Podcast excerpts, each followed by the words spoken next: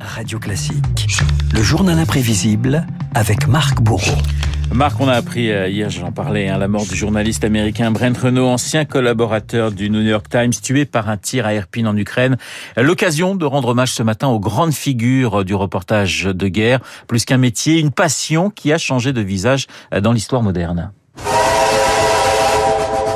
Un reporter, Renaud, ne connaît qu'une seule ligne, celle des chemins de fer, écrivait Albert Londres, le père du grand reportage moderne, des livres de référence et une dynastie d'écrivains baroudeurs. Un héritier, évidemment, l'écrivain Joseph Kessel, l'Afrique, le Yémen, l'Abyssinie.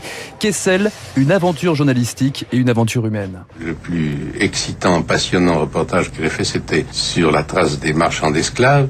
On est passé par des endroits où personne n'est jamais passé, avec des guides, avec l'angoisse du point d'eau. Si on n'arrivait pas, c'était, enfin, peut-être pas la mort par la soif, mais en tout cas de grandes souffrances.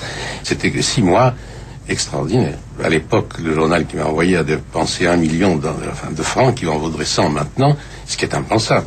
Ami, entends-tu le vol noir des corbeaux sur nos plaines? Joseph Kessel, auteur du Chant des partisans, est reporter en première ligne lorsqu'il rejoint la France libre et la résistance, la Seconde Guerre mondiale et son issue tragique, l'explosion de la bombe atomique sur Hiroshima. With this bomb, we have now added a new and revolutionary increase en août 45, le premier à se rendre dans la ville japonaise dévastée, c'est un Français, Robert Guillain, quand les baroudeurs décrivent l'impensable. Robert Guillain, le poids des mots.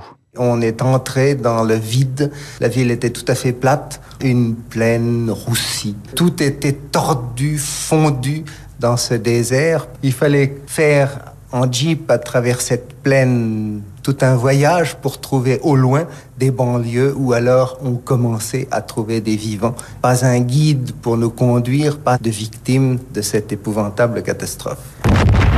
Le récit des combats par les mots, mais aussi les photos, comme durant la guerre d'Espagne. Et ce cliché qui a fait l'histoire, Renault mort d'un soldat républicain, un homme frappé par une balle sur la ligne de front, derrière l'appareil, Robert Capa, qui revenait d'une très, très rare interview sur cette photo qui a bouleversé la planète. J'étais dans les tranchées avec une vingtaine de miliciens. Face à eux, il y avait les mitraillettes de Franco. J'ai pris mon appareil photo. Je le tenais au-dessus de ma tête et je cliquais sans savoir ce que je photographiais. J'ai envoyé mes pellicules dans un labo. Quand je suis revenu d'Espagne, on m'a accueilli comme un photographe célèbre. Mon appareil photo, au-dessus de ma tête, avait immortalisé un homme tué par une balle. C'est probablement la meilleure photo que j'ai prise de ma vie. All true tea lovers like their tea strong. Six d'une tranchée à l'autre, Renault, pendant cette guerre d'Espagne. On y croise Ernest Hemingway, mais aussi George Orwell, que vous entendez là. L'auteur de 1984, écrivain, reporter, avait lâché la plume pour prendre les armes aux côtés des, des républicains catalans, quand le témoignage se confond avec l'engagement humain.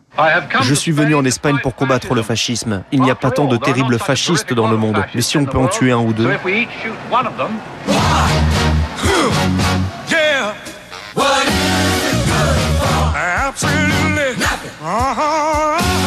La guerre qui change de visage dans les années 60-70, celle du Vietnam, la fille brûlée au napalm, rappelez-vous de cette photo, ses premiers reportages télé, la violence des combats, la détresse des soldats, mais aussi des reporters, parmi eux Patrick Chevel. On était tous des jeunes photographes, et quand on était euh, alignés avec les troupes américaines et qu'on voyait le napalm brûler toute une colline, on pensait souvent à nos confrères d'en face en disant euh, on se demande comment ils peuvent survivre à de tels bombardements.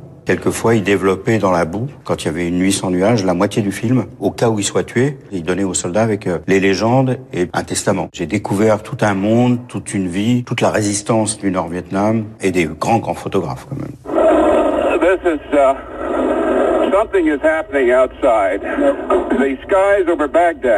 La guerre moderne, ce sont aussi des séquences télé gravées dans l'histoire, ces missiles qui illuminent le ciel de Bagdad en 91, hein, au début de la guerre en Irak, retransmises et commentées en direct sur CNN. Après une journée de voyage, après surtout cinq mois d'angoisse, voici la première image de Florence Aubin.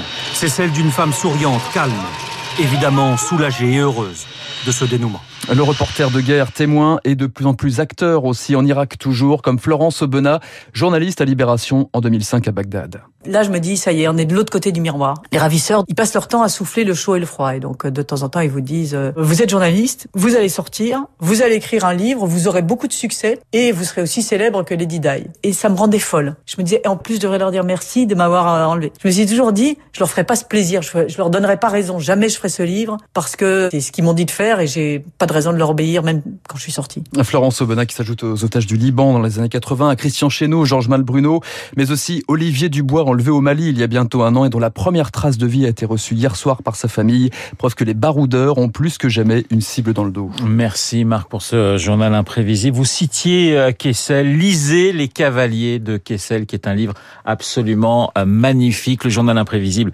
euh, signé Marc Bourreau. Il est 7h54. Dans un instant, nous allons retrouver David Barou et son décryptage. Essence